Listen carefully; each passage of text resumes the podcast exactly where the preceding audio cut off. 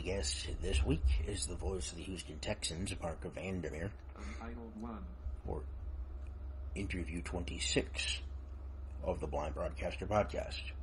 If you have suggestions or people that you would like to have me interview on the podcast, please shoot me an email at luther.king.tsb at gmail.com. Twitter, you can find me at king underscore TSB.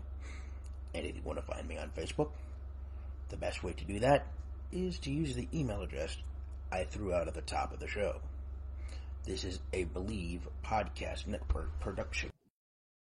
Joining me is the voice of the Houston Texans football team when a football team was awarded to Houston in 2000 and he's had the same color analyst for 20 seasons. Yes, the same color analyst. He's had many sideline reporters, but one analyst. And we'll get into all of that as we say hello and good morning and talk to the longtime voice of the Texans, Marc Vandermeer. Marc, Luther, how's it going? Good. How are you? Excellent. Great for to you, be with you. That, thank you for allowing me the time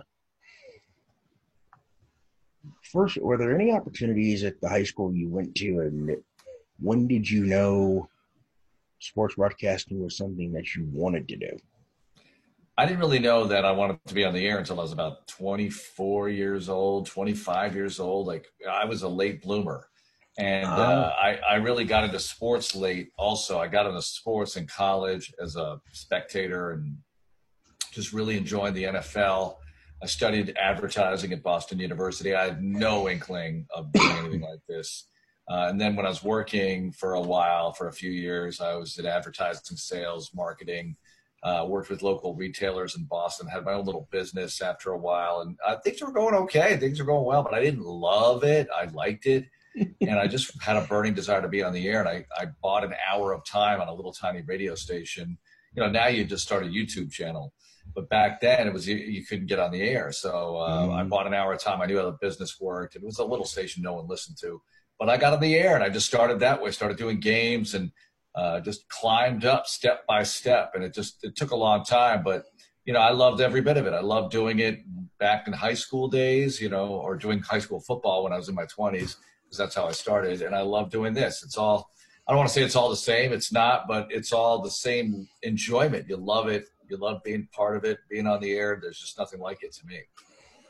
So, with that small little station, mm-hmm. what all did you like do, and then how did you kind of use your experience with the small station that allowed you to go step by step and get to where you Great are question. now? Like, what things were you, you know, feeling your way around with the small stations, like, okay, if I can do this, it maybe can catapult me to where I want to go, mm. but it may take a few steps along the way. Yeah, well, it's funny.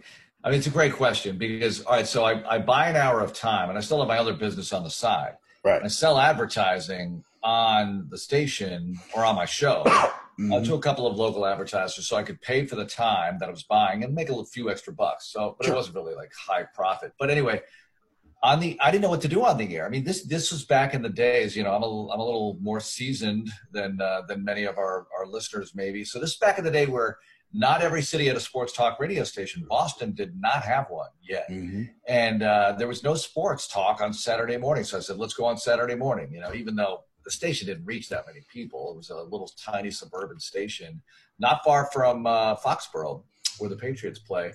Uh, eh, you know, about two miles from the stadium. I drive right by the stadium to get to my uh, little station to do my show on Saturday morning.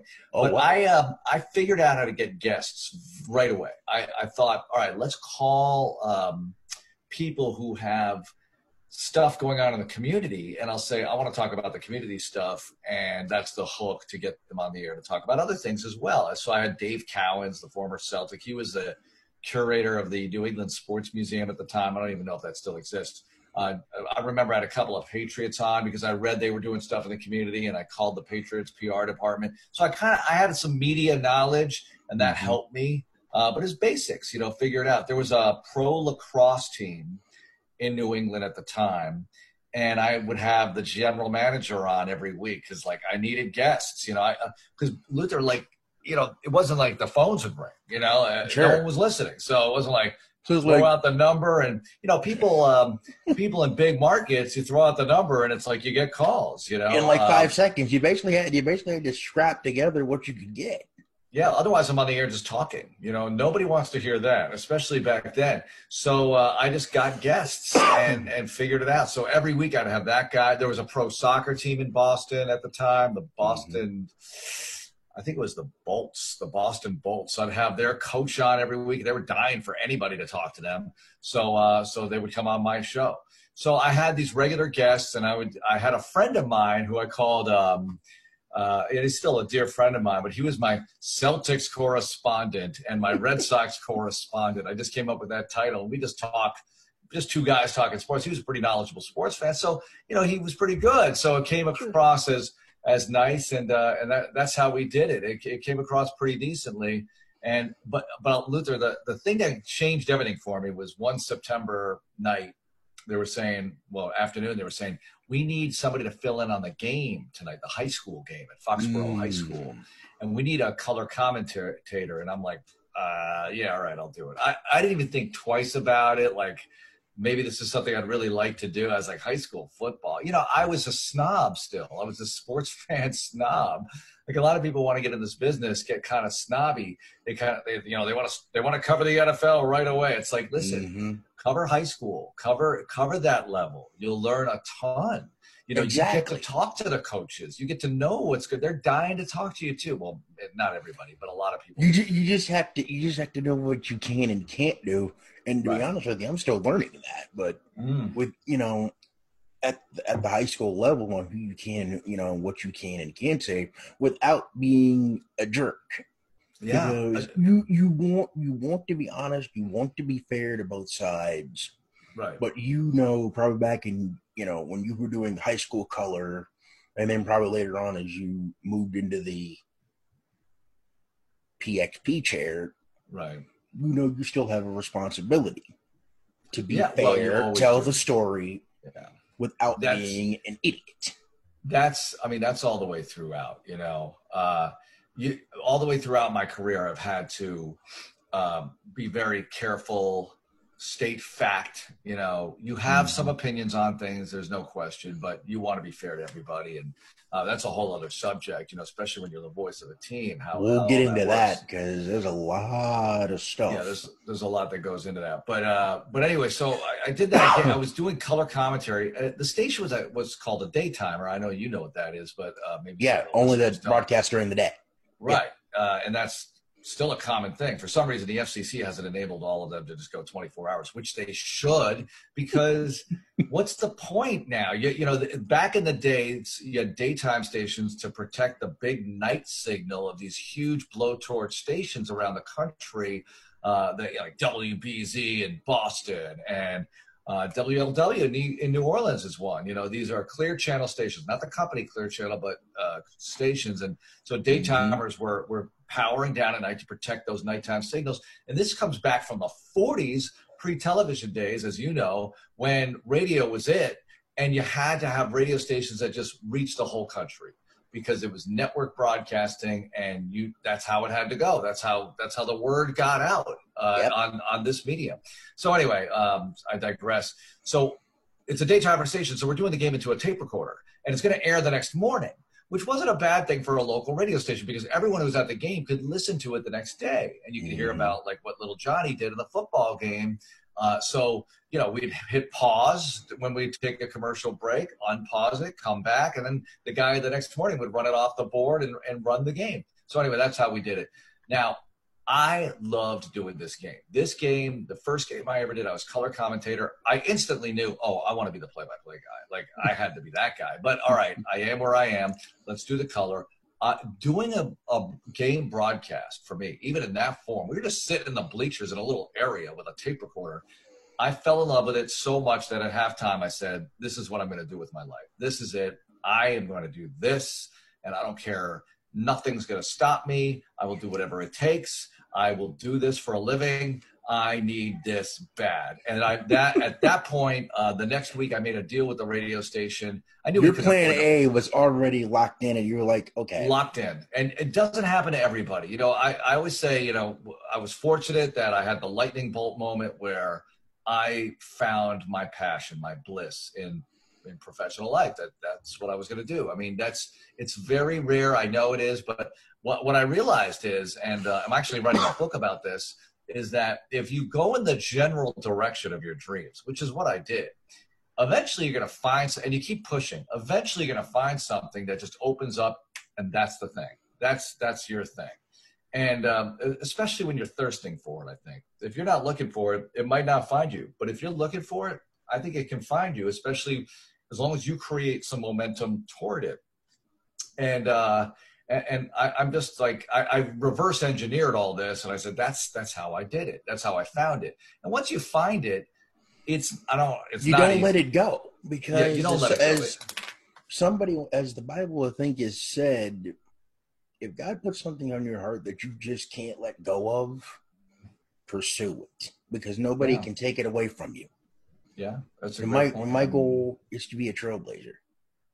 Yeah. The first because I know all the PXP guys can see and everything, but I'm like, my goal is to be the first one that can't. It's amazing. Go for it. But you know, that's well, you've always been uh, you've always been uh, very. That's I mean, that's that's beside the point of the pod, but yeah, yeah, I know, we I know, got I into know. it. But you've been very uh, you've been a very uh, analytical listener and uh, you know observer and uh, and processor of information about um, NFL and all sports, I would imagine. But uh, that's all I've really talked to you about. But I, you know, like you find well, I mean, that, I listened to you with the NCAA tournament. So what's that? The first time I remember listening to you, it wasn't it wasn't a Texans game, I don't oh, think, yeah. because the Texans weren't even around yet. Yeah, you were on yeah. Westwood One, but we'll get yeah. into that as well because that's where I first heard you. I'm like, who is that guy? Because you were working with Dave Gavitt, if my math is right on the inside? I, no, I was working with um, Penders first. Oh, oh, okay, okay. I worked with him. I worked with a guy named Glenn Consor. That's who uh, it was. Consor. Yeah, and he, uh, he's with the Wizards still. Mm-hmm. So he does their color commentary. Yeah, with Dave uh, Johnson. Ooh. Yeah. yeah, Dave Johnson. So um, yeah, I mean that that that was a fun time. That was a fun time. That's a different kind of broadcasting for sure. Doing the tournament. So when you had your lightning when you had your eureka lightning bolt mm-hmm. moment mm-hmm. doing the color yeah you said you had made it you made a deal with the station since it was a daytimer yeah so i made a deal how did how did you guys like work the game broadcast out to where you were doing a game and then maybe he was doing one or did it get to the point of where they gave you basically the whole schedule. No, they didn't. They didn't because the guy doing the play-by-play was, uh, he, you know, he wanted to do it. I mean, that that's the other thing. that was my first encounter with politics in this business. I mean, I always say being a play-by-play, being a play-by-play announcer, it's like a political position. You're always running for reelection, and and and I still adhere to that to that to this day. That you know, this is a, a very privileged kind of thing, and uh, and I've earned it. But you got to stay there. You got to earn it all the time. You can't if you the moment you think like oh, I got this, and you know, people say to me, "Oh, Marc, you're set for life. You're going to have this gig with the Texans for." Well, you know, I hope to.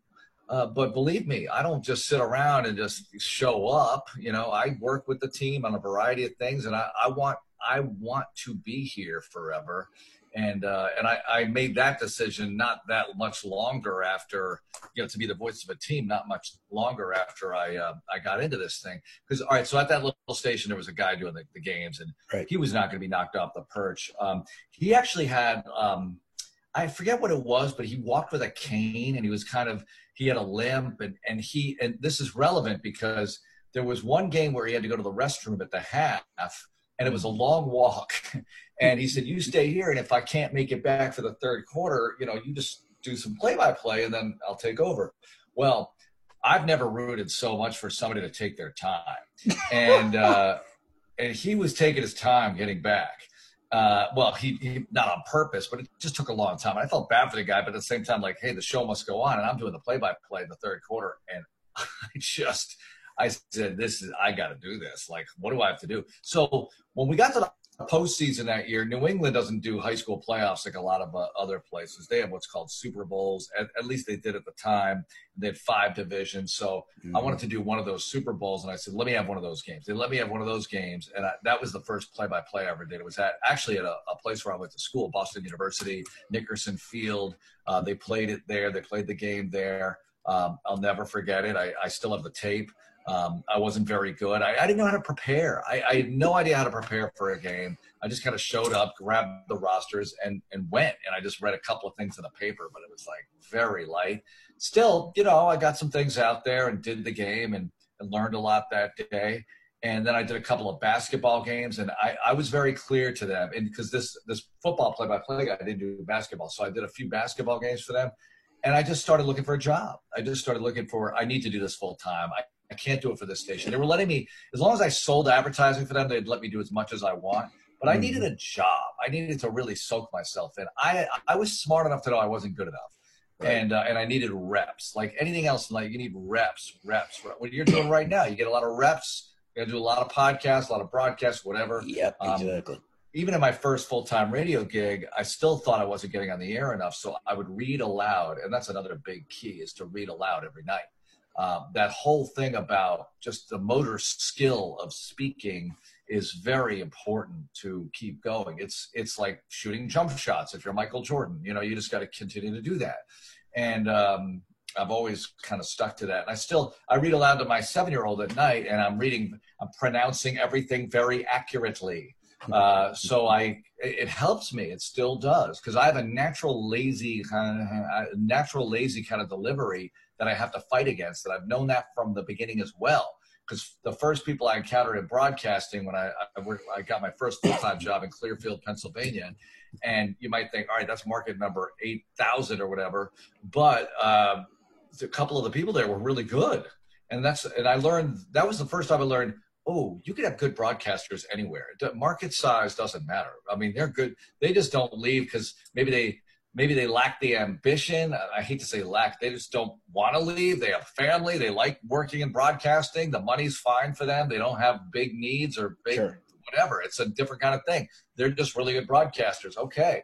Uh, I learned a ton, and, and I learned that I'm not a natural at this. Like some people are, uh, but I wasn't one. So I had to fight that all the time and, and really work hard to to get to be decent on the air. And um, and it was a real struggle. I mean, it's a I still, my boss, when I do uh, evaluations with the president of the Texans, he's like, well, uh, what, what would you like to see uh, better? You know, and I give him the stuff out of my department because now I'm a manager. But um, but I say I need to get better on the air. He's like, what? I'm like, yeah, I need to get I need to get better on the air. I, am going to work hard to do that. Like I always keep my eye on that. So sorry to ramble, but that's oh no, my mind. That's perfect because I still, you know, deal with the same thing. I mean, I want to get better at this. I want to get better at my broadcast. I want to make sure I mm-hmm. want to get as many reps as I possibly can.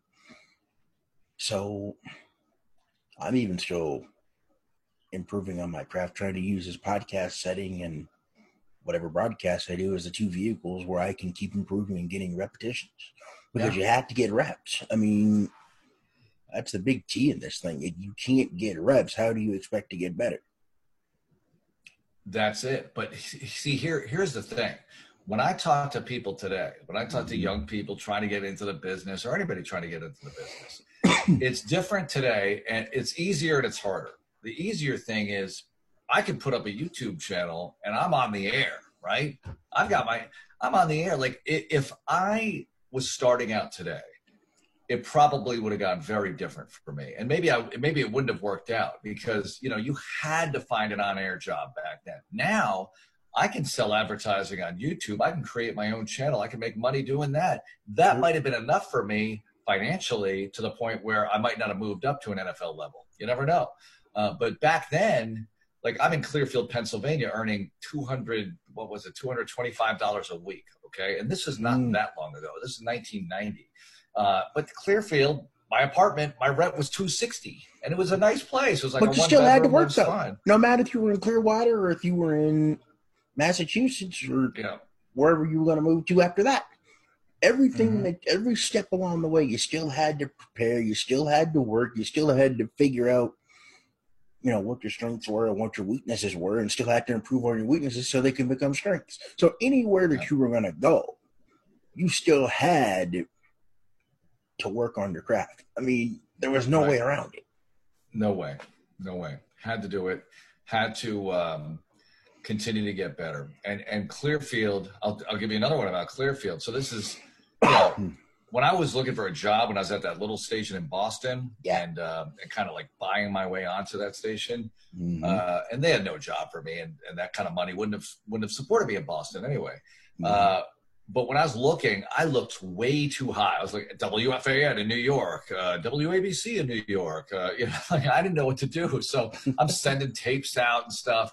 Uh, and and all and I put an ad in Radio and Records magazine. Back in the day, that was the magazine. Oh man, you they, radio um, and records. Radio because I, know nowadays they have like what is it, the broadcast four one one or something like that now. And there's uh, like, all access online is another yeah. big one. Um, but you know, there's a lot of them ads. where you just look online and like boom, it's like. Right oh, now you just Google broadcast jobs and it's like, you know, back then you just like, where are the jobs? So I would look through the classifieds, but that doesn't really do it. So I put my own ad in, you know, dynamic broadcaster seeks opportunity. You know, I will, I oversold it, and uh, and I got virtually nothing back. I got Clearfield. They called, uh, and I was like, where the? I literally got out my atlas. It's uh, it's a little bit west of State College and and east of Pittsburgh by a couple hours in the middle of no in the middle of the mountains.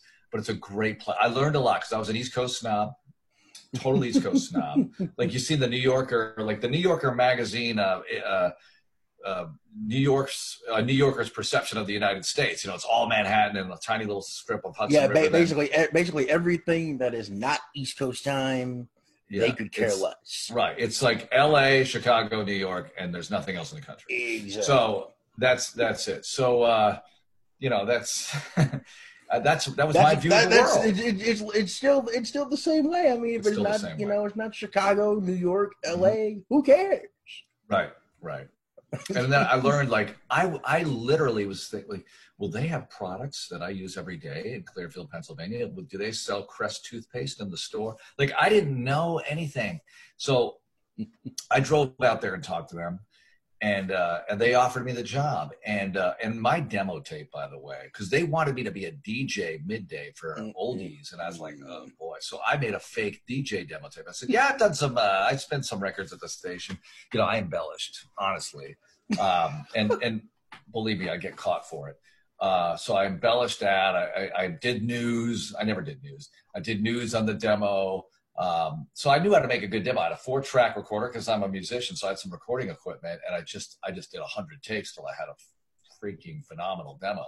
Mm-hmm. And so I go out there, I get the job, but I'm like, I don't know about this. I don't know. Clearfield. It, oh. Luther, it was the end of, it was like the the land that time forgot to me. I mean, seriously, they they still like cruising on Friday nights, like American Graffiti, you know, around the around the, the town square and jacked up Novas, and I mean, it, it just uh, that was my impression of it anyway from car, the outside. Car shows was car shows with 1970s I mean, cars. It's just uh, yeah, but that's what they were driving, you know. so uh, so I go back to Boston. I'm in Boston, you know. I'm a young urban professional in Boston and uh, what t- it came time to tell them if I wanted it or not. I literally couldn't decide. I was so indecisive. I said, no, if, if I have to decide, I guess it's no. And then my brother called me up that night. He goes, "What'd you decide about that job?" And I said, "Nah, I didn't, I didn't take it." He goes, "How you feeling?" I said, "Not good, not good." He said, "Well, call him tomorrow and tell and take it." I was like, "I, I can't do this." I, but then I knew, I knew at that moment though that I had to do it. I had to take that leap. Like I put my hat in the ring, and if I really want to do this, I have to go out to Clearfield, Pennsylvania. It's the only job offer I had. Mm-hmm. So let's go. So I told him the next day I'm going, and it was a, the start of a great adventure. I met the best people there. um, it, it, was it was really it's not that far away. It's only a seven hour drive from Boston, but it is mentally, especially back then, it was a long distance. This is pre anything pre internet feels so different, you know, and and I go out there and I, I join the community theater pretty quickly, about a month in, because I, I want to meet people. I figured that's a good way to meet people. I did a, a, community theater play. I did the, the job at the radio station. I was working my butt off. I was so stressed out trying to be good on the air. Every mistake I made felt like I just, you know, committed some sort of FCC atrocity. Um, you know, the, the station. Now, and my boss goes, my boss says to me, Yeah, you're doing the play by play of the third quarter of the what? high school football games. I said, What? He said, Yeah, I do the play by play. You're going to do color and you're going to get to do the third quarter. This is after I got there. So it was a total bait and switch. And I was livid, but I didn't quit because what am I going to do? All right, I'll do the third quarter. Well, it turns out this guy, the general manager, his name is Carl Falvo. He mm-hmm. he was a good play-by-play announcer, and right. um, he's no longer with us. But he was a good play-by-play announcer, and he loved Gil Santos. He did the Patriots. Oh, I love me some Gil Santos, especially when yeah, I finally Santos, got league pass. My he was goodness. he was so good, and you know, back in those days, he did, or before that, um, but not too long before that, he did Penn State football. And that's how this guy used to listen to him because they carried Penn State football. They were about, you know, 45 minutes an hour away. So mm-hmm. he loved Gil Santos and he did the game a la Gil Santos. And I, I learned so much from Carl just just being in the booth with him, watching him do high school football play by play. Now he's a little old school, like on the far side of the playing field, but but you know I love that kind of old school. Uh, he said you want a big punchy staccato type delivery. That's what he used to say, and he used to stand next to me while I was doing that third quarter play by play, like pick it up, pick it up, winding his arm, like pick up the pace, you know, the energy, like, like in my face while I'm talking. I mean, the guy was so tough on me. But I got it. He's like one of those coaches that you don't like when you're with, when you're playing for him, but exactly. afterwards you're like, that guy was the best thing that ever happened to me because he made me better. And mm-hmm. I got good fast. And then he let me do the high school uh, basketball games. I could do those solo. So, uh, and, and I got a job in State College, Pennsylvania, like by that February, which was so I wasn't even there a full year, which he didn't mm-hmm. like but he came to me like when, when I gave notice, he was not happy because he put a lot, you know, they put a lot into me. Mm-hmm. Uh, but he knew that I had to go. He knew that, you know, I, my, you know, I was not going to end up there and that, that I needed to, uh, to sort of spread my wings. The other thing that happened there though was the demo tape. Okay. I promise this. I got to pay this off. The demo tape I made that, uh, that I embellished on a tad. So I'm spinning records. Listen, I have no idea. 45s. 45 RPM. Like, yeah. I've heard a lot of guys say that they, they, you know, I mean, you can probably Google this stuff up because I mean, I've heard a lot of the, you know, broadcasters that I've either heard interviews or mm-hmm. who I've talked to. Yeah. Say that they remember at some point in time, you, you know, spinning the 45 RPMs. Oh yeah. A lot of, a lot of, a lot of kids today, I can promise you, they don't even know what an RPM is. No, they, I remember the I remember the record player. I remember, you know, the old school paper map. So stacks of wax, right? I mean, exactly. Is, we we had stacks of 45s, and this is in the day where all right, so you carried network. You're a network news affiliate of ABC, this tiny little station in Pennsylvania. So at the top of the hour, that ABC News is going to fire and you have to fire an ID, uh, station identification. So this is WCPA 900 AM Clearfield or WCPA at 1059.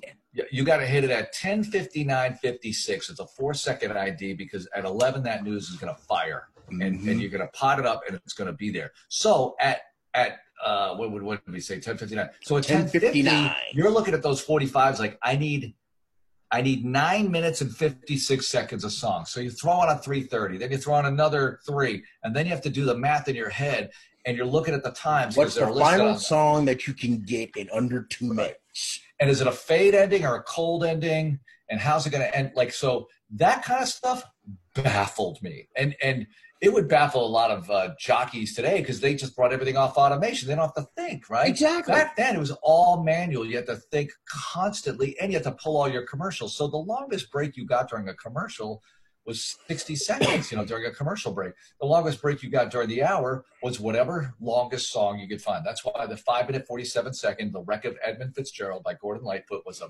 real popular song to play if you're an oldie station because like, I'm going to stick this thing on now. I can go to the bathroom. Right. I mean, it just, yep. that's how life worked. And um, so one week into it, they pulled me in uh-oh. Into the office and they play me my demo. They say this is what we had in mind. And i was like uh have i not approached that level of excellence yet? So uh and they were kind they were kind of snickering about it. They're, they weren't going to fire me. They knew that i you know i kind of took some liberties with that demo but they also knew that i had some potential so they worked with me and i, I got good. I got good. Um, I mean, I wouldn't call it good, I guess, back then. But I look back, I was like, yeah, I was an okay DJ. I did a nice job. And this was like, he wanted old school delivery. He wanted to talk up to every post, talk up to every vocal, uh, you know, come, come out of it, uh, temperature and time every time. I mean, just all this stuff. And if you didn't do that, the guy was just killing you. So anyway, um, that was kind of like the kind of like the basic fundamentals of when we when you know when we talk about the do's and the don'ts of broadcasting what do the fans want? Time, score, quarter. Where's the yeah. ball? That was really important back then because no one had a smartphone, you know, and uh, and no one knew what the weather was except exactly. when you got the paper. So yep. the weather was just enormous, and it's you know stations still function like this. We'll, we'll do traffic and weather together at the you know like they still do that because every every every ten minutes on the fives or every ten but minutes on the eight. Nobody needs it anymore. You just go to your smartphone, you know the traffic. But but they still can sell the advertising on those uh, breaks, so they're still going to do it. That's why radio is just like it's radio's having some issues right now, but it'll always be here in some form. But it always well, yeah, but podcast it, has just exploded. It's exactly. just audio listening. It's more like it was in the old days when I saw these podcasts coming into play, like Serial, um, and I know friends who listen to Crime Junkie and things like that. I was same I was thinking, here. This is just old time radio brought back, and it's fantastic. Exactly. I, I mean, I, I, listen to podcasts almost all the time. I mean, yeah. if I'm not listening to um, Pro Football Talk, it's it's an on demand world, right? And, yeah, yeah. and you're getting what you want. That's why radio has to be very careful. But it what what blows me away mm-hmm. is that music stations still do so well. We have so many streaming services, of course. Yet there's so many people who don't do that. They'll just listen to the radio because I still think that a, uh, and I know we're all over the place here. I still think that a radio commercial, people would never admit this in a survey, but subconsciously, psychologically, there's something comforting about a message of information in your community, even if it's about a store. And then you have somebody talking to you like, hey, everybody, it's whatever station this is. And that was, you know, Lady Gaga, and we'll be back. And you know they're playing some commercials and it's stuff, stores you know places you know joe car dealership. Like there's still a comfort level to that and uh, and you just feel this sort of community through it. I'm you uh, know it's hard to i enjoy my fair share of commercials but mm-hmm.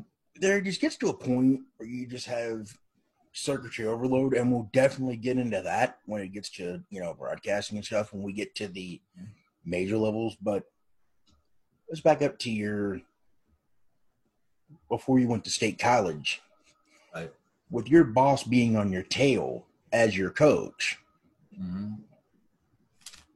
like, when did you feel like you had an idea that you're thinking, okay, this guy's on me for a reason, but it's the best thing that could happen because you know it's going to pay dividends for you down the road. And how much did you use prep or did your prep work for doing play by play at that station change for when you were doing the color analyst at the at your Oh yeah, it's First a great, great point because I saw how he prepared. He made boards, you know, he made these uh, these boards that these guys use, and mm-hmm. uh, and I I started making some boards when I was doing play by play because even if you know even if you're doing the third quarter or one drive, you have to do the same amount of prep as you would a whole game. You know, right. that's that's the thing. Uh, so I'm doing the prep, and I realized something at that job, and I still stick to it today. Mm-hmm. I don't make boards. I don't make boards all I do, because I figured out early on, like why am I having trouble with this board? Because I was, I would see like number 50 making a tackle, and I'd go, and after a while, you know, like 50 is Johnny Smith making a tackle. Like, mm-hmm. you know mm-hmm. but like, let's say it's, let's say it's a number or, or a player that didn't get a lot of action or you know earlier on in the game or they're in there for is. or they're in there for a particular reason because another yeah. player's like and i'm looking hurt. at it on my chart on my board and it's like underneath 50 on the depth chart and I can't find where 46 is and and then I realized, well, wait a minute. Why am I looking at this board? I, I need the numerical roster. 46 is after 45. Always has been. So if like if I'm looking at the field and I'm like uh, in in the course of and the tackle is made at the 20 yard line, as I'm saying that, I can be looking at 36 number 36 is after 35 and i got this guy's name. It's billy johnson or whatever. And i got it after that. So the numerical roster is the big help when you need to locate a name. Not a board that has numbers all over the place because after you name the starters or whatever why do you need the depth chart? So just name your starters off another sheet or like whatever they provide you. In, in college and, and pro you're going to get provided this stuff. In high school mm-hmm. you have to mm-hmm. make it. So uh, there's that. But i realized then I don't need a board. What I need to do is memorize the information, memorize as many numbers as I can of guys who play, and memorize as many facts and figures. Spend my prep time doing that. The board takes you, a good board takes you two, three hours to do. Mm-hmm. Spend that two or three hours memorizing, and now you have a completely different broadcast experience.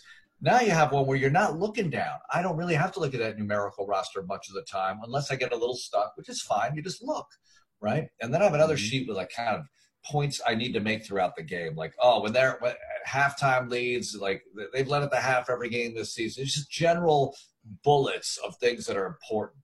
Mm-hmm. On radio, you don't have a lot of time to tell stories about guys. No, you got to know the big don't. stories. You don't, but you, you, have like 10 seconds to get a story in, like literally. Um, Maybe color commentators. Tops.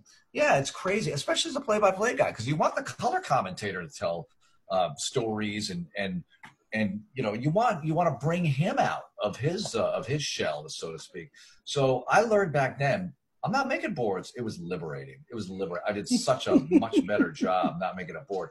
Basketball's you know basketball's different. I think we're we're all along those uh, lines because in basketball i think all the guys who make boards it's a numerical roster. Um so but you know you're only dealing with 15 guys in basketball you yep. know, and like maybe 10 who play, mm-hmm. if that, on some teams. Uh, in football, it's an enormous amount of people, especially in college. It's ridiculous how many people. Now in high school, we get into trouble a lot with rosters, and the numbers aren't right. And oh my and, gosh, and the ever dreaded double numbers when you have two players oh, with the same number. Don't get me started. That happens a lot in college. that happens a lot. That happens in NFL preseason. You know, uh, where you have double numbers. So uh, it, it, does happen and you, and you deal with it. But I learned a lot about prep right then with him and how to make how to make uh, you know what, what, I my game materials, my my numerical roster, anything I need on the side. Um, and I would go into uh, state college. I'd drive in and go to Penn State basketball games and listen to Steve Jones uh, who's still there. And I just talked to Steve a couple of weeks ago, but I would sit at, on press row, which was high up at Rec Hall where they played basketball at the time, mm-hmm. with a mm-hmm. Walkman, listening to Steve call the game while I'm watching the game. And that's how I learned how to call basketball. Uh, just by listening to Steve Jones. I think he's got the same color analyst. I think, um, oh, who is that guy? Dick, um, Oh, for uh, for, for basketball, I'm not sure. I can't. I can't sure. remember if it's Girardi or something like that. I can't remember. I gotta, I gotta look that up. What the guy's name is because I know he's had the same color in he, for a long time. He might have done it alone sometimes back then because they were still in the Atlantic Ten when yeah. I was there. Can you imagine that Penn State in the Atlantic Ten? But it was great. Temple, Penn State, St. Joe's. The tournament was at the Palestra. Oh, and um, they still had. They still played the Big Five, except and they still play the Big Five in Philly. I mean, like the, to me and I know this is off topic, but to me, the regionalism is the flavor of sports. I, I, agree. think that too many conferences miss out on that right now. Uh, you know, here in Texas, we have the Aggies don't play the Longhorns. It's stupid. They got to play. Um, and I think the NFL also has to get with it, where like when they get to 17 games, you got to have a regional game cross conference every year. I mean, we should play Houston, the Cowboys Dallas. every year. I mean, yeah. you know, because what was it when y'all came in the league in 2000? What was the first preseason game? What was the first regular season game ever? Dallas. You and the Cowboys. Yeah, and, and I, I believe two, it was at either at your place or their. It was place. at our place. It was at our yeah. place, and it was. Uh, and we actually scrimmaged with them five weeks before that, and got drilled, and and they thought they were going to have an easy time of it, and apparently didn't.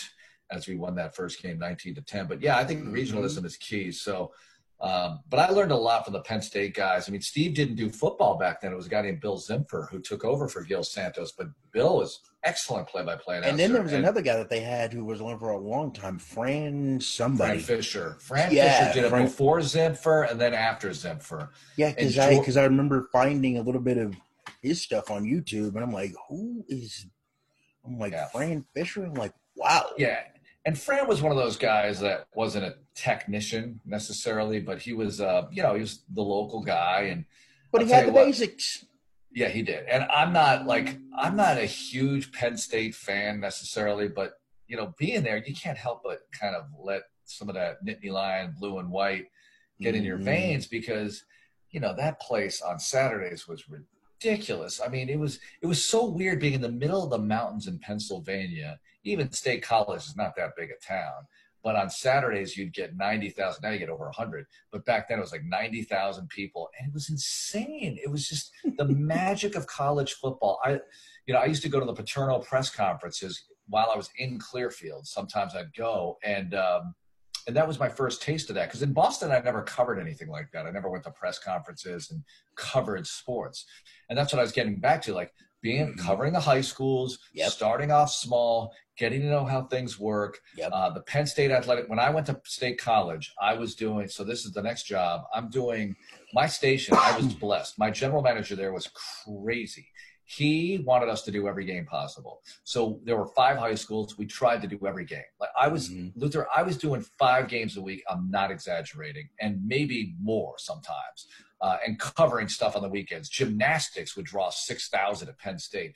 Uh, wow. Wrestling drew thousands. Wrestling, and I didn't do that on the radio, but we had guys who did because I was like, I can't learn this. I'm not going to do this. Right. I did learn how to do volleyball they were excellent at women's volleyball and men's volleyball. And I was like, I, it was the spring when I got there, and I I was doing men's volleyball. Oh my mm-hmm. gosh, I'm doing Penn State men's volleyball. Um, he, my general manager, just said one day, he's like, uh, "We got volleyball tonight. I can't do." It. He would he was doing it before I got there. He said, "I can't do it. You got to do it." I said, "I don't know anything. Like nothing about volleyball. I know you're bouncing them all over a net. I really, it was embarrassing. I didn't know. Anything. You didn't know anything about set pieces, serves, nothing, you know, set nothing. points. They had a guy there named Tom Tait, who I think was a U.S. Olympic coach or one of them or something previously, and he he was retired now and a kind of a professor emeritus type person, and mm-hmm. and he was a commentator. So he said, "Call Tom." So I called Tom. I said, "Listen, I'm doing the game with you tonight. I." He's like, "It's not a game. It's a match." I'm like, "Okay, first thing I got to learn," and he said I, I literally, I said, I need to have everything you've always wanted to know about volleyball, but we're afraid to ask. He's like, okay, go. I said, six to a side. He's like, yes. I mean, that's how it started. Yeah, you had to get the basics first because yes. like, cause see now, cause see now you can just Google it. And you like, yeah, now you can Google it. You watch a YouTube video. You do, you know, back then it's like, I, back then, early the 90s, inter- like, the internet wasn't even didn't have the in internet, our so lexicon like, yet. Yeah, it's like I don't like where do I get a videotape of people playing volleyball? Like now you just go to YouTube and like watch it and try to practice a little bit. You know, you can do some things. Now, I mean, then nothing. So um, I did the first match and then I was like, and I was like, man, these guys are pretty good. he's like, yeah, you did pretty well tonight for a stranger. And I said, um, I said, well, what's the postseason like? He said, well, the Final Four is in Hawaii. I said, oh, so I uh, I became the voice of Penn State men's volleyball that year. We went to Hawaii for the Final Four. It was great. And but uh, you want to talk, you want to talk about now? You want to talk about paradise? Come on, dude. Going to the great. Final Four in Hawaii. I learned a ton. I learned a ton, and um, I still talk to some of those guys who were part of that team. And I did some women's too. Penn State women's volley, volleyball. But you know, I was just again, I was a little bit of a snob. I wanted to do the men's sports, but I was the voice. Well, they were actually we had two flagship stations for Penn State women's basketball, and I was one of the voices of Penn State women's basketball. Now, okay, the lesser of the two, but at least I got to do it, and that was a great break for me because we. This brings uh, the question. Yeah. Did you get the chance to chat with the women's basketball coach Jordan Katinos at that time? Uh, back back then, it was Rene Portland. Oh, okay. The women's team, yeah. And she uh, she's no longer with us. She's mm. I've been mm. around a long time, but all these people are no longer with us. Mm. Uh, but Rene Portland was um, a great coach. They were number one in the country the year I got there. Right. They um, at the time they hadn't been to a Final Four. Their their big thing was great regular season, didn't do well in the postseason especially when they got in front of teams like Texas or whoever was good, Tennessee. Right. Uh, you know, these were tough teams for them to beat uh, in the postseason. Mm-hmm. One year we were there, I think we lost to James Madison or something uh, mm. in the playoffs at home. Uh, anyway, but but it was a great game for me to do. They were they had a lot of fans. I went to Morgantown, West Virginia, McGonigle Hall in Philadelphia. I went to all these places to do games, and it was really great for me to be part of a big time, you know, at that level experience, be sort of the voice of the team, but not have all the pressure, learn a lot. I had a great color commentator, Mary Jo Haverbeck, who uh, worked for the university, and and the university really liked me. Like I would have a shot to, I would have had a shot to really rise up there because I covered every sport there. Field hockey. I didn't do play by play for field hockey. I did once for the postseason, but I, I covered all these sports. Would interview everybody. I had 10 minute sportscasts on our news talk station. I'd put sound bites in from all the coaches. Um, I got a great letter of recommendation for my next job from that university. And it was just, uh, I, I, really enjoyed my time there. It wasn't even a, a full two years because then I got the Central Michigan University job. Uh, and, and that's what I really want. I wanted to be the voice of the men's teams, you know, and and I wasn't going to do that at Penn State. I mean, the guys had the names in the backs of the chairs practically, and Steve Jones mm-hmm. is still there for crying out loud. Like it was never going to happen for me there. So right. I knew I had to go make my own way somewhere else. But I loved it there. I I still I still think so highly of that place. And you know, when we got Bill O'Brien from there, we had a lot to talk about because I had been there years before he was. But uh, it's just an enchanted place. It really is. And I know they had their you know horrible moments there, the early part mm-hmm. of the mm-hmm. teens, but uh, yeah. uh, but it's still a tremendous place. And when you got the Central Michigan job, this begs the mm-hmm. question: Was Don Shido, who just passed away recently, was he? Yeah, boy, you know your stuff. Yeah, because I because I yeah because I was going to ask that because mm-hmm. I wasn't sure if he was there or if you he was there, but Central I Michigan. Yeah, like, I, I, I want to say he was there, Luther, but I didn't know him. Like if he was there, he was at the university and he wasn't part of it yet because right.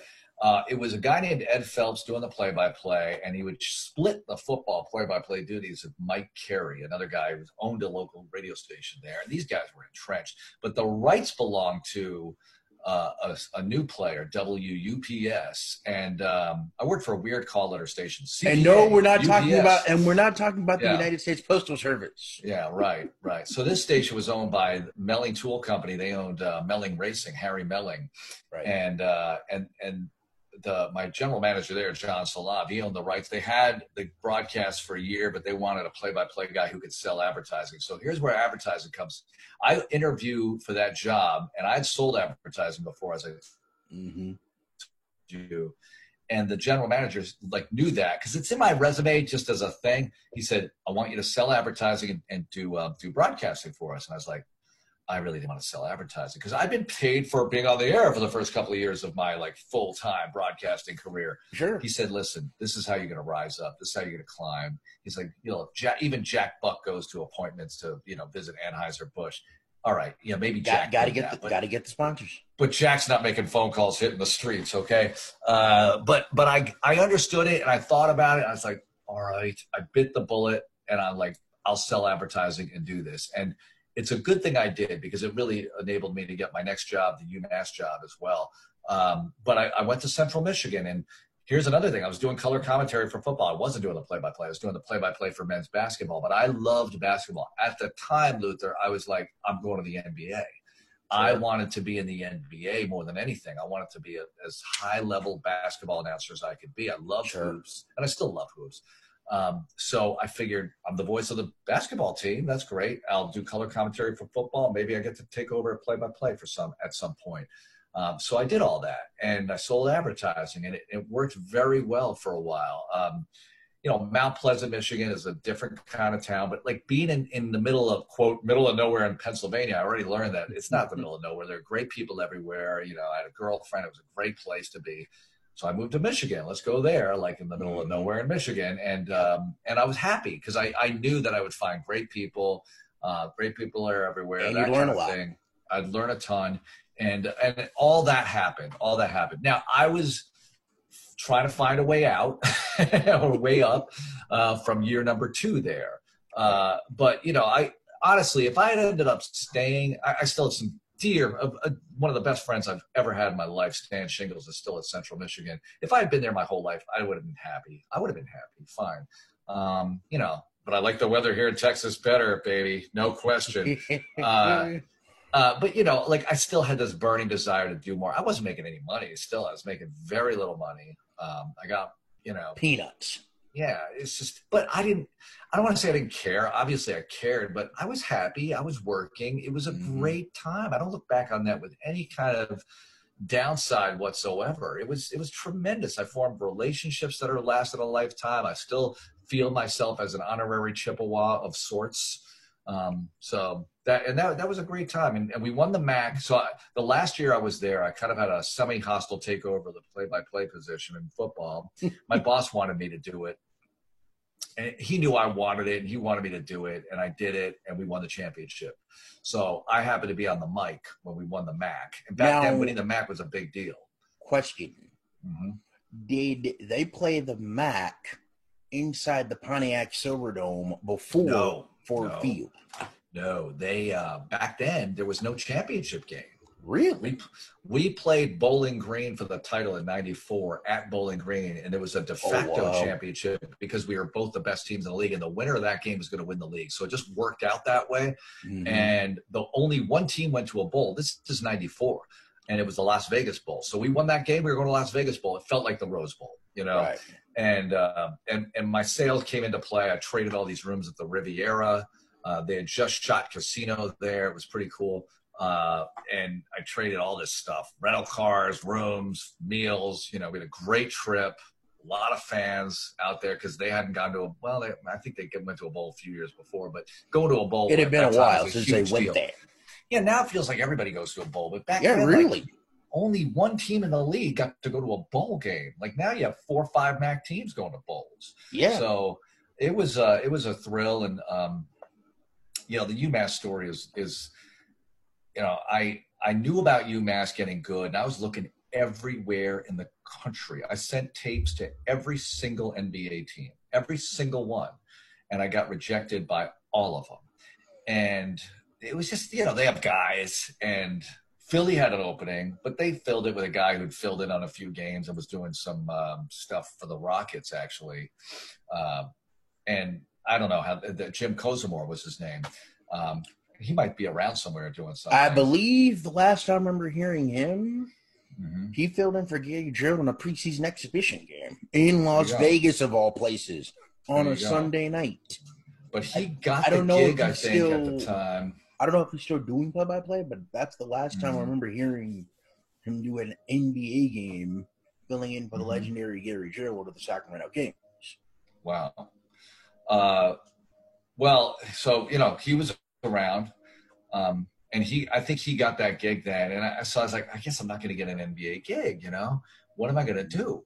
Uh, so I look college, and look again. Back then, I was just making legal pads, writing down every school I could think of that I would possibly have a shot to work at. Do they have an opening or not? You didn't have a database. I made my own database. I would call the school. I'd call this flagship station. I'd try to find out if there's an opening.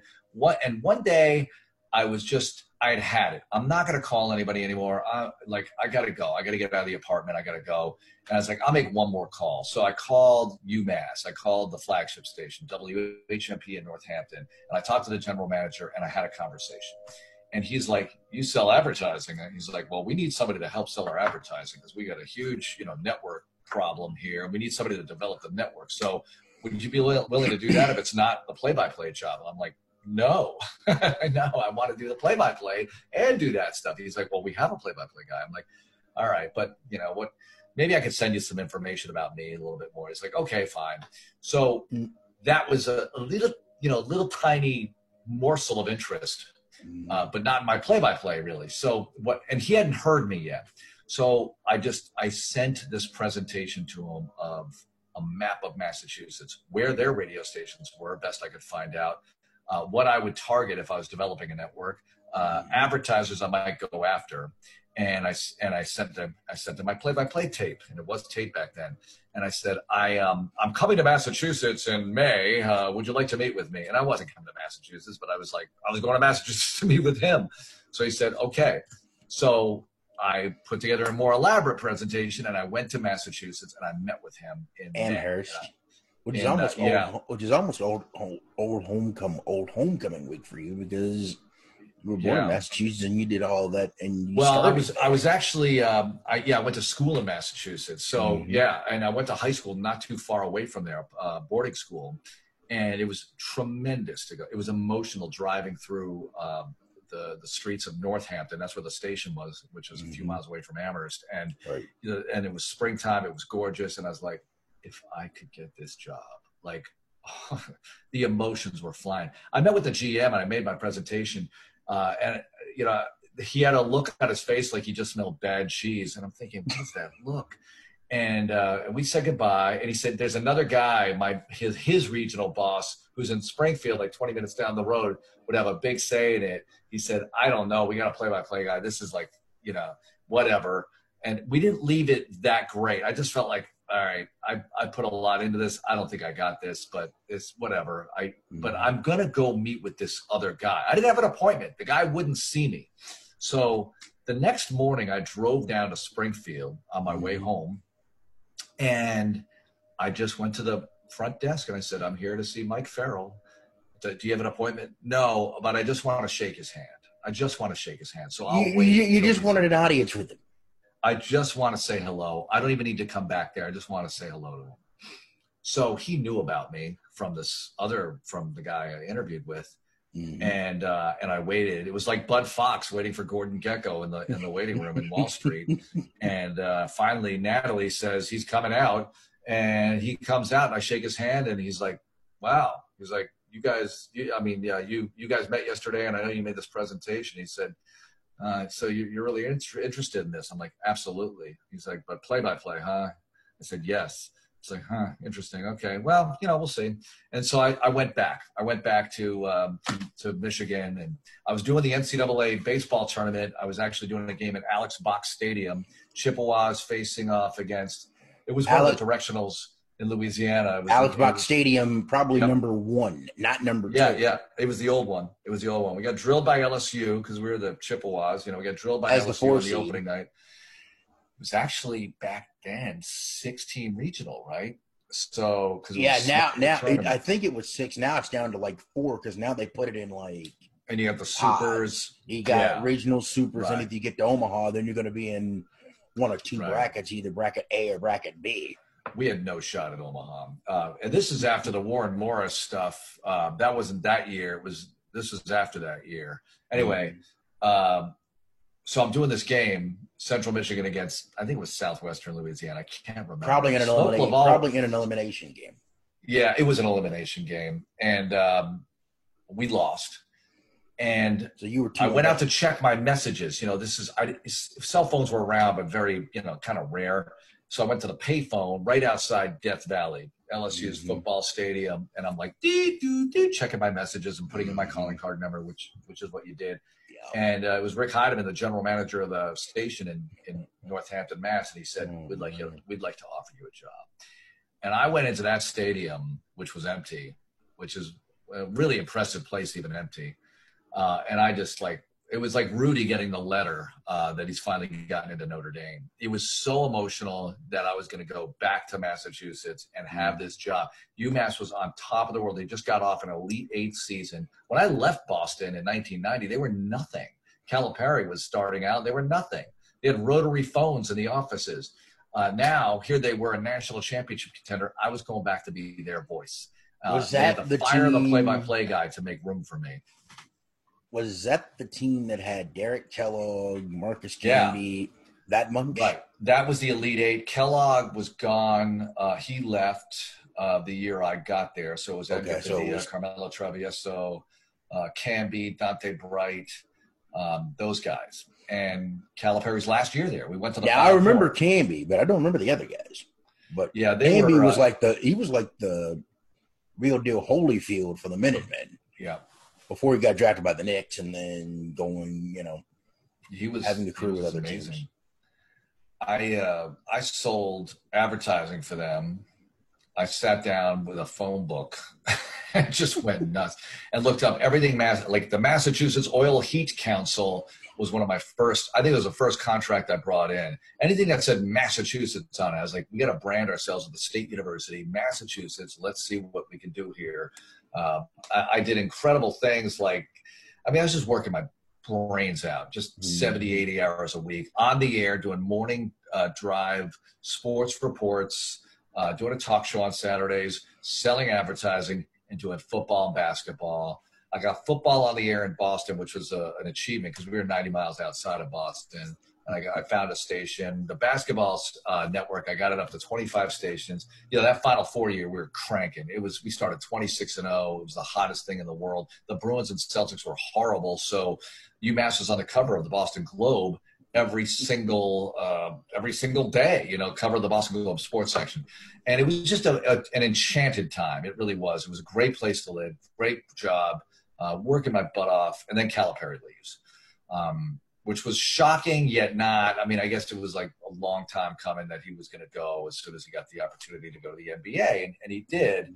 And it's funny because that Jordan series is big right now. They they go over that series where the Nets took them to overtime in that 1st game of the playoff series, and then they get swept anyway. But Calipari was the coach, and um, anyway, obviously it didn't last long there for him in New Jersey. Nope. And for UMass, they started to go down. We made the tournament the last uh, the next couple of years, but exited first round each time, and then finally didn't make the tournament.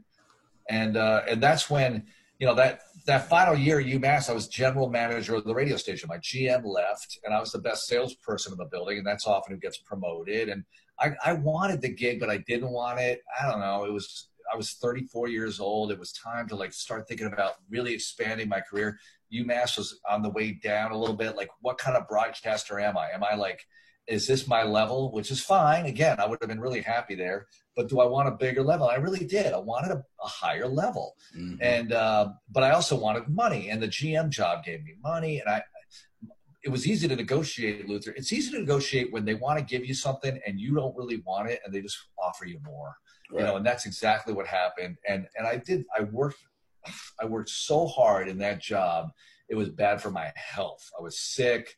I was trying to do the games and GM. My bosses were saying to me, uh, they were saying, "Listen, like, why are you going to Philadelphia to broadcast a game this this week? We got a budget. We got budgets to do." And I'm thinking, I'm not missing a game. I've never missed a game in my life. I'm not missing a game now. I've never missed a game in my life. I'm not going to miss a game. They're like, what? And they were right. Like, they're like, eventually it came down to you got to make a choice. Are you doing games? Are you doing this? Because this is really important, and it is being the general manager. It was two stations. Yep. It was. It was. We were making a lot of money. You had to, you know, do a lot of different work. Uh, you know, so it was market seventy, so it wasn't a huge market. So you know, you had to plug yourself into everything as a GM.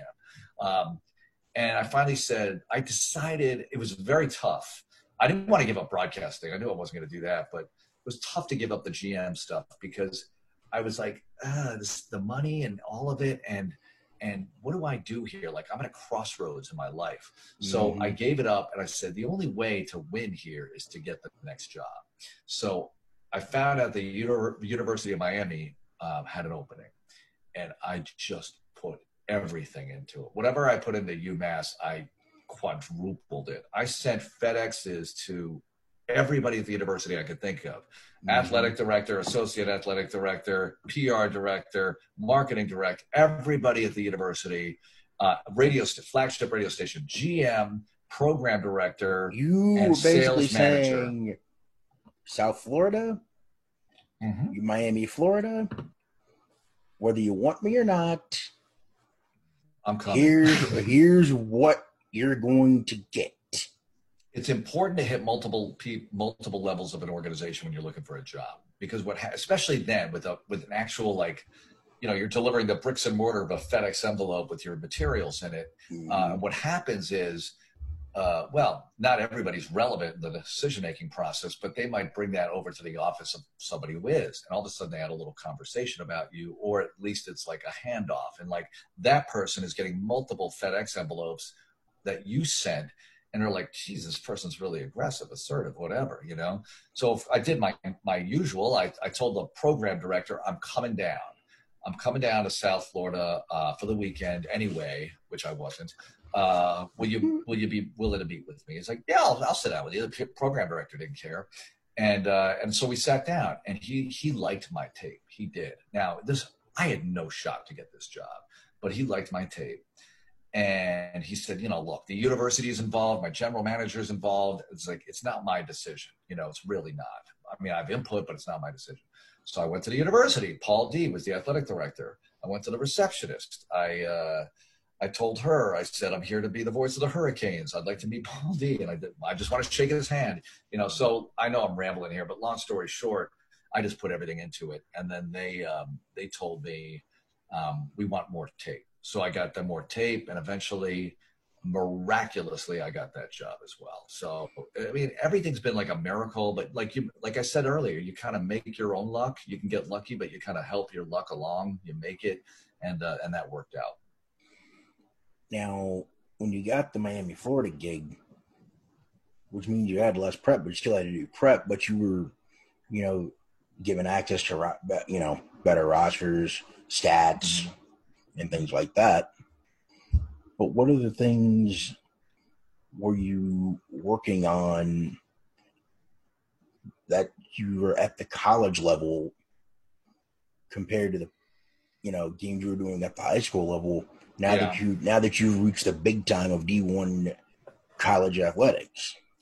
Well, honestly, like from the time I was at Penn State with women's basketball, those press releases, uh, Central Michigan, Central Michigan's were a little light, uh, but but you get materials that really help you prepare. There's, I mean, the difference between that and high school is is monumental. Once you jump into the college ranks, you're getting a lot more information just at your fingertips, and uh, even to this day, it's like people are like, "Wow, how'd you know that?" I'm like, "I read the release, you know, I read the press release, mm-hmm. and it really mm-hmm. helped me out." Like these PR people are doing a lot of work to get you ready for the game. Like just do just read their work and and you'll sound smart. Uh, so you know along with other things you got to do but i mean they can really help get you ready. So at miami you get a lot of information. Umass got a ton of information uh, even doing one double a football at umass. So miami you know, the thing about miami was it the, the football was so big. Like the first game i did there was well, I'll, I'll, rewind here. The first basketball game I did at UMass was the Great Eight uh, mm-hmm. and Auburn Hills. It was UMass versus number one Kentucky, and we beat them, and it was unbelievable. And I just come from Central Michigan, where we were three and twenty-three the year before. Right. The first football game I did at Miami was 1999, the kickoff classic at the Meadowlands. So I'm in a pro stadium, and it's it's Miami versus Ohio State, mm. and we beat them, and it was that was incredible. I mean, it was incredible to do a game like that, a football game like that, that was so big. And uh, and then the first time I went into the Orange Bowl, I got chills because the Orange Bowl to me has housed, has been home to more great football games at any level than any stadium in the country. Like mm-hmm. you just add it up. The dearly departed Orange Bowl at that. Yeah, the dearly departed Orange Bowl, and it really by the time I was there, it was already way past its prime and, and needed to be ripped out, but it was just right. still too good. I mean, for, for big games, there was no place like it. There was nothing like the electricity of the Orange Bowl. There's something about it. I mean, well, especially on a Saturday like, night. Yes, uh, like at night. Like the first time I went in there was for a scrimmage, and I see the palm trees, and I'm just like having NFL films flashbacks of like Joe Namath and Earl Morrall, and like, oh my gosh, this is incredible. So, uh, yeah, it's an amazing Hail Flutie. I mean, you think about all the great games there, um, and we had some too. You know, so we had Wide Right Three, which is one of the best football games I've ever called. Was Wide Right Three, and I still to this day, you know, in 2000 when the Canes beat Florida State on the missed mm. field goal was was uh, I'll never forget that. You know, that's one of those you'll take with you forever. Now, Zagacki probably I don't know if he was there or if he came after. Yeah, he's my he's my color commentator. Zagacki no probably would have gotten the job had it not been for me. So maybe it was a love hate thing at first. No, we're friends. He stood up with with me at my wedding. Um, he's a, he's a great guy, and we we've had a lot of times together. You know, he did he was my color commentator for football and basketball, and we had Don Bailey on the sideline, mm-hmm. who's now the color commentator. Uh, and Don is one of the dearest friends of my whole life, and uh, and those guys are great. Those guys are a great team, and uh, and it was just fun being a trio because we had a good sound. We we sounded pretty good together, and they they were really good to me my first year. Like as I was learning, I was learning more about football. I really didn't know. I mean, I you know I'd done football for years. I did Central Michigan and I did UMass, and we were pretty good. Won a national championship in Double A the last year there, but I mm-hmm. still wasn't a football expert. I really wasn't. I was a basketball expert for sure, but football expert. You know, I was good enough to do games, but you know, I learned a lot at Miami, a lot. So, what did you feel like you learned that propelled you to read that Houston was getting a football team again? Well, they got awarded the franchise in August of 99. So, mm-hmm. really, in September of 99. So, I, that's my first season at Miami. So, I don't even think twice about it. I'm like, I'm not, my, honestly, Miami, I thought was my lifetime gig because Sonny sure. Hirsch had been there forever, and I was like, I could be here forever. I'd be really happy. Um, and and I really I believed that. But one thing happened with this uh, Texans thing that never quite happened the same way before. I've been contacted by schools like when I was at when I was at UMass, Wake Forest called and Vanderbilt called, but I was like, eh, I don't know about that. You know, it was like I know what uprooting means, and those are great gigs. Don't get me wrong, but I was like, I mm-hmm. don't know. Um, and I knew that I was like changing into a football guy when the Celtics job opened up while I was at Miami. And I was like, the Celtics are open and I'm not, I don't feel a burning desire to go after it. Like I didn't even go after, I didn't send anything. I didn't go after it. Right. I was like, why, why aren't I going after the Celtics the way I went after Miami? I think it's because I loved warm weather, South Florida. I, lo- I, love South Florida. I love the whole thing, the history of it, everything, the international flavor, all of it. Love it, love it, love it. I know there's a lot mm-hmm. to not like, but I love it.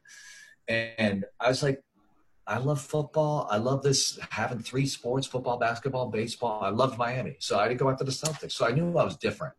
But then the Texans contacted me. Mm-hmm.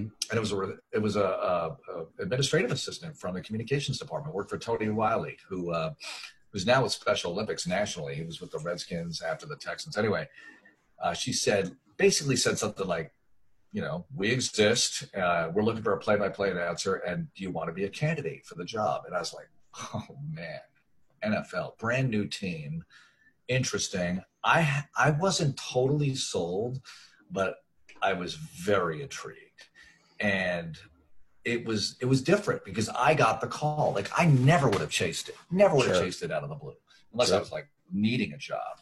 But since they called, I had to think about it. I'm like, do sure. I want to do now? Now I know. Like, look, I'm not the only guy they called, and they're going to have 300 applicants for this job and they're all going to be good. You know they're going to have a mm-hmm. lot of good people looking for this job. So yep. um, and and the day she called i go to a golf tournament for the hurricanes. Larry coker is there. Larry coker's like i got a call from the texans today about you. I'm like damn they're after me.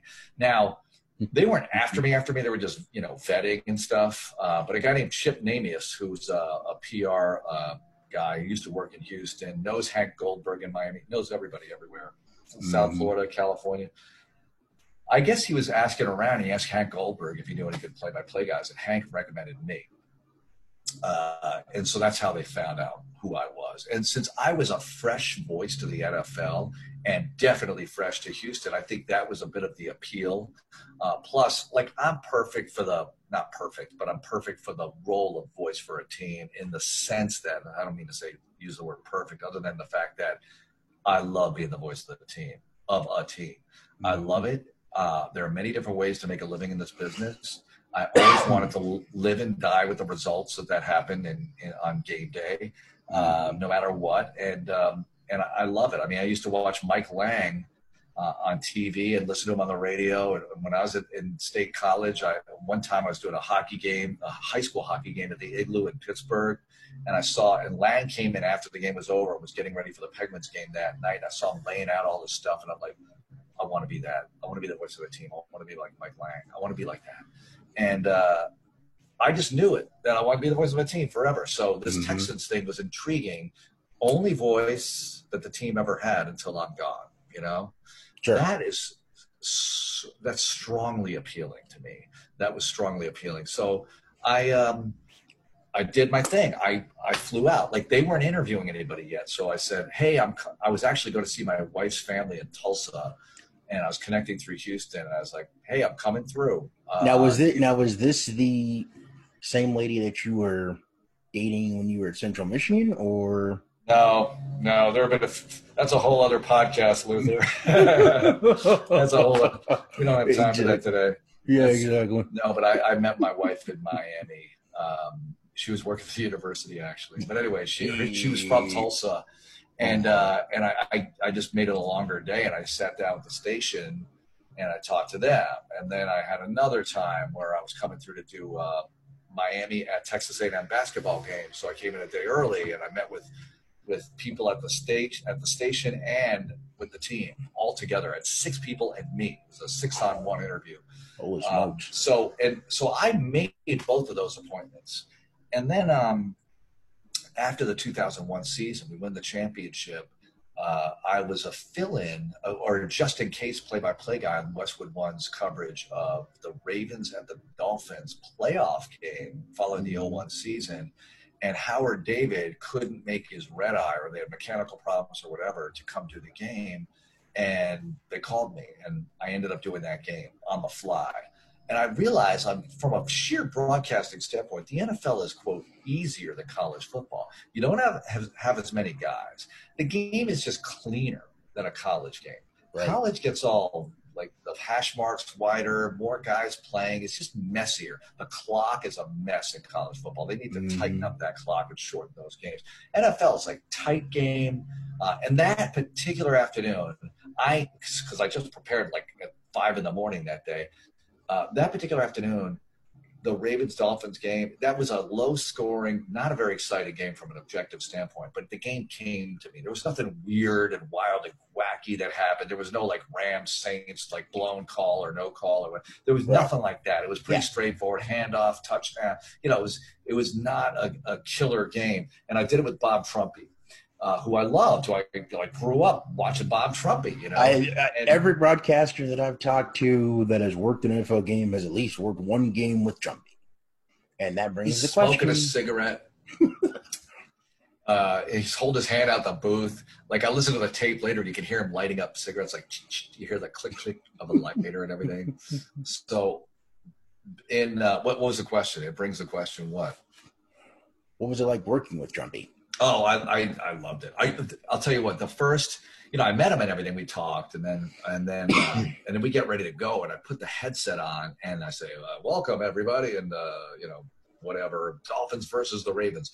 As he says his first comments, I'm just hearing Trumpy's voice in my headset as I'm talking was like this miracle because it's Bob Trumpy, and I've interviewed big time guys, and you know, maybe like interviewed like may, you know bigger than him maybe but Mhm. but there was just something about working with somebody like that that you know you're watching Don Criqui and Bob Trumpy here at the. Rose Bowl you know like Yep. they were the number two NBC team behind uh, Enberg and Olsen for a long time Mhm. and um, and he was I just loved him I loved his voice so that was that was cool that was cool that afternoon but they heard it in Houston of course it was on national radio Yep. and I think that that also was like dang, he just did a national championship. He's doing this game for Westwood One. Uh, this might be the right guy. And um, I think they felt like I had the mental makeup to be who they wanted. You know, they wanted a guy who was going to be able to represent them. And um, and and I got the offer, and it wasn't like really more money than Miami. It was a teeny tiny bit, but I knew the payoff would be down the road, and uh, and I just felt like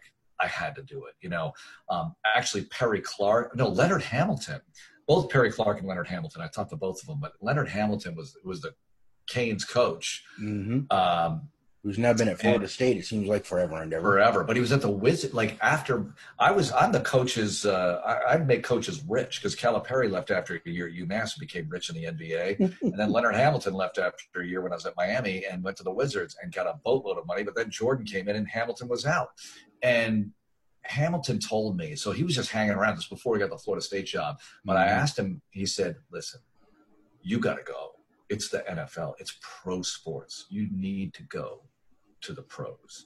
This is going to be great for you. This is going to be the, the opportunity of a lifetime. And he was absolutely right, you know, and, and I, I came here and uh, I, it's been wonderful for me.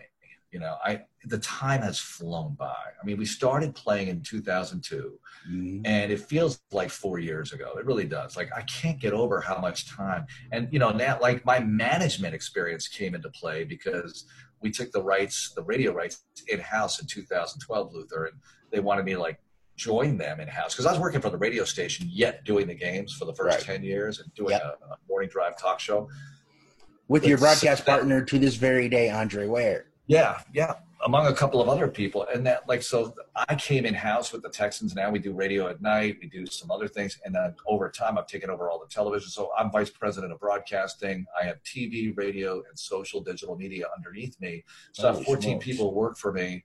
I'm a manager. You know, I'm a manager now, but I also do the games and do obviously do a lot of out air stuff and content. Uh, and it's just it's just a total joy, and it, it just feels like no time has gone by. Um, do you do you simulcast the radio broadcast on TV, or do or how does that process like work? No, preseason, preseason would be the only, everything else.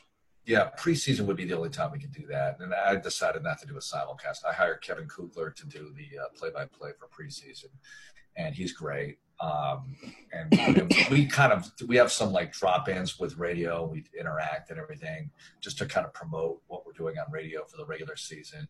NFL games get a huge audience on radio. I mean, we get like for a typical noon game, we'll get 250,000 listeners uh, to what we're doing, um, and it's just. I mean, it's the biggest thing going. It's the biggest radio play-by-play sport. You know, back in the day, baseball was it basketball was really good. You know, that's why like all these things that I didn't pursue, like basketball, like NBA play by play. I love the NBA, but radio play by play, the NBA isn't what it used to be. It's not like when Johnny Most did it or Glenn Ordway, even when I was living in Boston, mm-hmm. or, or Mike Breen doing it for the Knicks back in, in the day at WFAN. It's not the same. Um, so, uh, you know, I'm glad I didn't do that. If I had stayed at the University of Miami, nothing wrong with it, but they haven't even come close to the level that they were at when I was there. Nope. You know, I mean, they had one more great year, and then they started to like kind of hit the hit the road downward. Um, and it's hard. You know, there are a million reasons that go into that. Uh, so uh, being in the NFL, it's the biggest sport in the world, in our world anyway. I mean, it's not, you know, you could do like Real Madrid. I'm not going to do that. So uh, I just, I, obviously no regrets. I'm just so ecstatic that I took this opportunity way, and uh, I've been able to build on it. And uh, you know, there's nothing like the NFL, man. There's nothing like it. All the coaches you've dealt with, all the players you've dealt with. What do you felt like the coaches and players that you've built trust with, a business relationship with? What do you feel like they brought to you as an on-air broadcaster? Uh, Calipari is probably had probably the most effect on me because when you're around him, you just have this desire to be better. He has that effect on people, mm-hmm. on whoever he comes in contact with. There's just something about certain people, and he's one of them where. I, I look, I didn't report to him, you know. I mean, we just mm-hmm. had brief conversations, always really nice, and like many times when I was, you know, here earlier, when he was at Memphis, he'd come in a lot to play Rice and University of Houston. I'd visit him in the locker room before the game and say hello to him then and whatever, you know. And um, he was here for uh, Elite Eight once, and and mm-hmm. you know he got to the Final Four, which I think was in San Antonio. And yes, it was. I went outside the locker room, and he um, and he's also been to a Final Four here. But uh, outside the locker room, he came out. We gave each other a hug, and all the media sees me hugging Calipari. They're like, "What the hell's going on?" Um, they didn't know the history, but you know, it's not like we're buddies or anything. But like, it, it, and so that, that has nothing to do with it. But just being in his presence back then, with what I understood what UMass was. Like yep. he can do whatever he does at Kentucky. I don't care. I don't want to say I don't care, but that's not impressive to me compared to what he did at UMass. Kentucky's built, it's built that way. You know, mm-hmm. even Memphis to a large degree is built that way. To do what he did at UMass is ridiculous. Mm-hmm. And they were they were just Yankee conference basketball. You know, I mean that's what it was. Uh, and and he and entering the Atlantic Ten, great, you know, but really a nobody program. Right. And uh, you know, Jack Leaman did some good stuff with them in the '70s in the Yankee Conference. Had Dr. J, Rick Pitino, he had Al Skinner, had some good players, but you know, they were never at that level. So that kind of thing really rubbed off. I mean, rubbed off. Really inspired me, I should say. Uh, I I had a great relationship with Butch Davis at the University of Miami. Uh, Butch Butch was so he's the coach more than anybody who told me like how he wanted the interviews to go. Not like he was trying to withhold information. He's like, let's really get into the game for the pregame interview and not worry about last week or anything else, bigger issues. Just focus on the matchups. And then during the week we can do the talk show. And like he had a lot of he had a lot of things to say about that, which I, I appreciated. All right, great, let's do it that way. Uh, exactly. You know, Dom Capers the, the nicest guy in the world. Gary Kubiak, another nicest guy in the world. Uh, great coach, uh, very helpful. Capers, super helpful. Um, can't say enough about him. Bill O'Brien uh, is a total winner, a total winner, and I, he gets a lot of heat in this town, man. Yeah, I wonder. I wonder why that is because it's like Bill O'Brien. You know, he, you know, you win the division. You what? Mm-hmm. Won the division what three, four times now? Or and he hasn't won. Here's the thing. Here's the thing, Luther. He's an NFL coach. He's been somewhere six years and he hasn't won the Super Bowl. And that's it. That's it. That's it. Kubiak had the same heat because he had been here. He, he went eight years here. Uh, and and when you don't win the big one, it doesn't like after a while they get tone deaf to like, oh, you're getting into the postseason, like we don't care, you know. Uh, not that they don't care, but it, it, just it loses its appeal to people, it's like which Detroit it really Lions. shouldn't. It's like the Detroit Lions when you know they've gone to the playoffs. They after '92, they've not done anything. So it's like well, until until you until you win one, who cares? If until you win one, and I, am glad you brought up the Lions. Like Matthew Stafford, right? He's he's a highly regarded quarterback. Exactly. They have four winning seasons with him. They have 4 mm winning seasons with him. He came into the league in 09. They've had four winning seasons. We've had five winning seasons in six years under O'Brien with a, an array of quarterbacks, but the last three with Watson, great, or you know, two and a half with Watson. And uh, O'Brien's a, O'Brien's an excellent coach. He just hasn't won the big one. And you know, when you blow a game like the Kansas City one, that one hurts. That's a big thorn in your side. Yeah, especially when you have a big lead. Like criticism is warranted yeah, criticism is warranted for that. There's no question. But exactly, don't throw out the baby with the bathwater. You know, because like I was in Miami in the early O's when they had Wannstedt, and they were going to the postseason a lot, and everyone wanted him out of there. Finally, he's out of there, and then they haven't done anything since then. So uh, you just never know, and and you, you need him to get another couple of shots here in the postseason to see if he can get over the hump. It's it's not like if he was going six and ten, seven and nine, eight and eight, nine and seven. All right, whatever. You know, you're kind of mediocre. People yeah. call them mediocre. They're not mediocre. He's a winner. Like he's been all right. So now he's coached either Penn State or here for eight years. He's had yep. one losing season in eight years. He's had four division titles, a uh, couple of playoff wins. He people are like, well, the AFC South is easy. The AFC South of the O'Brien era has the second most playoff wins in the league mm-hmm. as a mm-hmm. division. And in the O'Brien era, that's six years, three AFC championship game participants, all not named the Texans, unfortunately. But it shows you how tough the division is. Colts, in the last three years, Titans, two teams in. Yeah. What is it? Colts, Titans, Jags. Jags, yeah. It's like this league, everybody's like, oh, the AFC South is the weakest league. No, it's not. But it also depends on, you know, it's not even it, it, it, it, all it depends also this is just from where I sit with this division do the play will the players mesh on the teams that they're on? And if they do, everybody's going to be beating up on everybody. Yeah. Because it's yeah. it you know there's no apples to apples comparison because if, if everybody's this... on the same playing field in the division, mm-hmm. you're going to at least get nine and seven, ten and six. If you get to eleven or twelve, that means somebody might stink. You have yeah. you have either you are above everybody else or a team just goes one and five or two and four in the division. That's the only way that happens. But most of the time, you're going to get everybody at at least three and three, four and two. and you know, like the AFC East, right? Yep. They have the most playoff wins since 2014, Mhm. but they all belong to the Patriots. Nobody else in that division has won a playoff game. Yep. And in fact, as you know, during the Brady Belichick era, the entire rest of the division is below 500. Each of those teams is below 500 during that era. That division stinks. So, not that the Patriots stink. I mean, give them their due; they're amazing. But it's just it's a weird deal, um, and it, it's unfortunate that people get evaluated that way.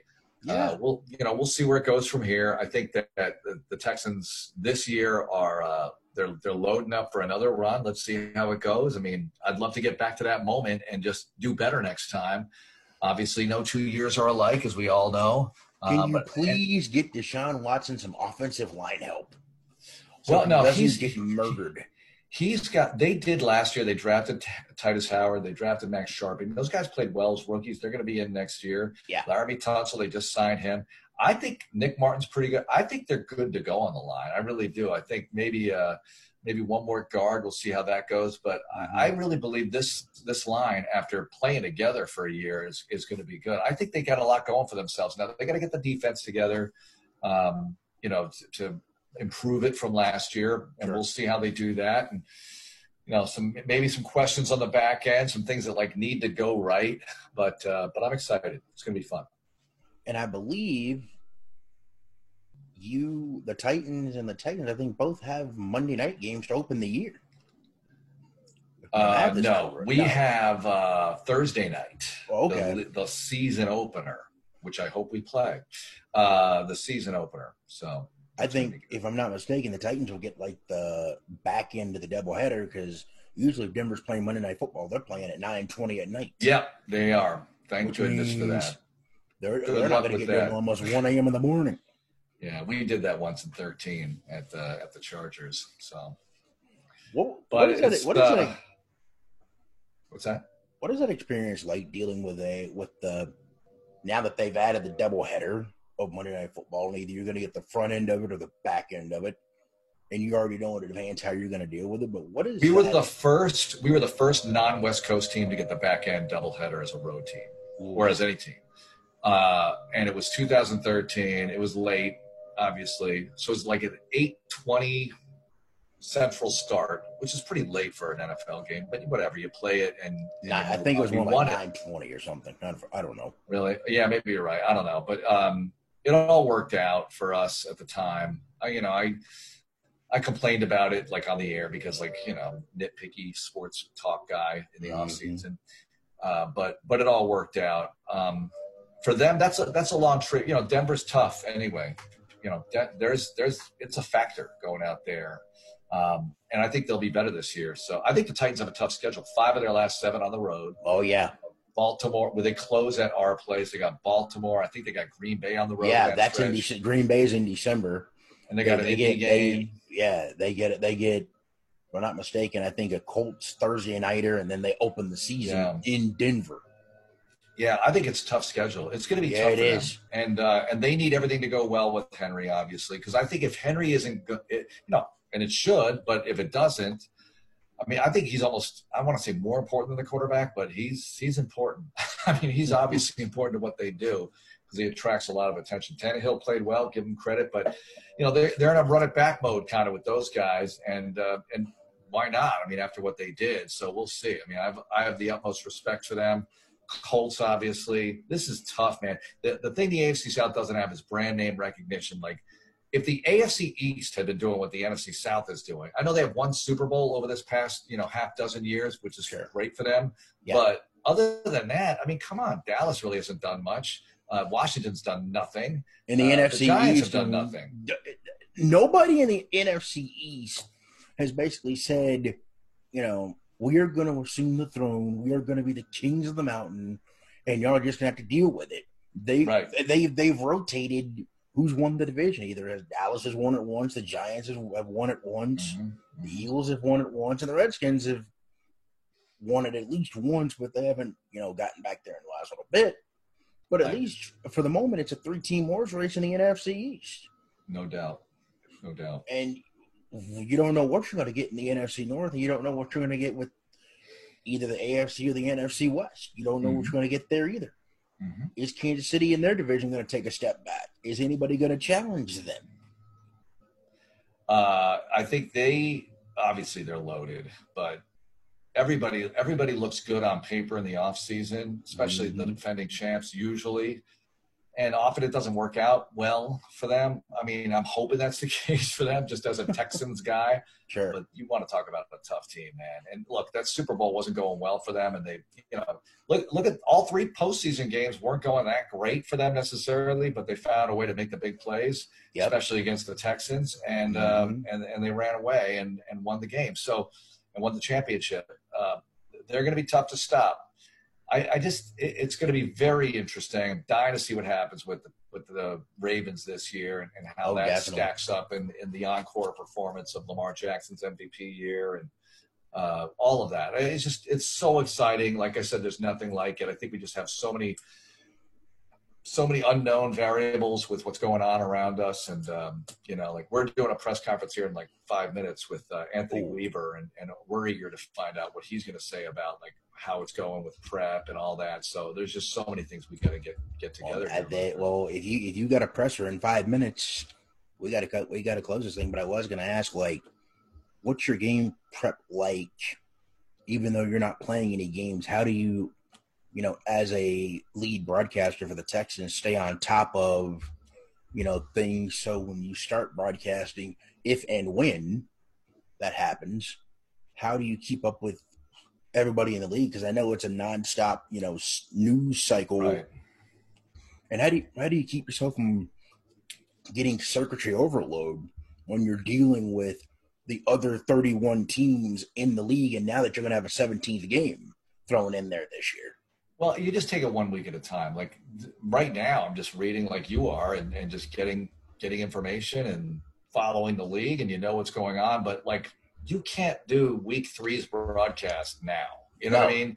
The next broadcast I have is the Vikings preseason, and preseason is harder than the regular season, a lot harder because you have so many more guys and storylines and things like that. So, uh, and and you know, equipment is different. Everything's different. It's all like back to it. Yeah. Um, so I just it's one. It's like life, one day at a time, Luther. That's the only way to go. Yes, sir. Well, I know you have a presser to get to, and this was a blast. And hopefully, when we get a chance to chat again, I definitely want to get into the story on how Andre Ware and you got connected as yes. the broadcast team because I know we didn't wonderful. get into that. There's a lot of things that we, you know, we just scratched the surface on this, and hopefully we'll get a chance to do it again. Just let me know what your schedule is, and we'll do another interview. But this was a blast. Thanks, Luther. I appreciate the time. No, thank you. I mean, I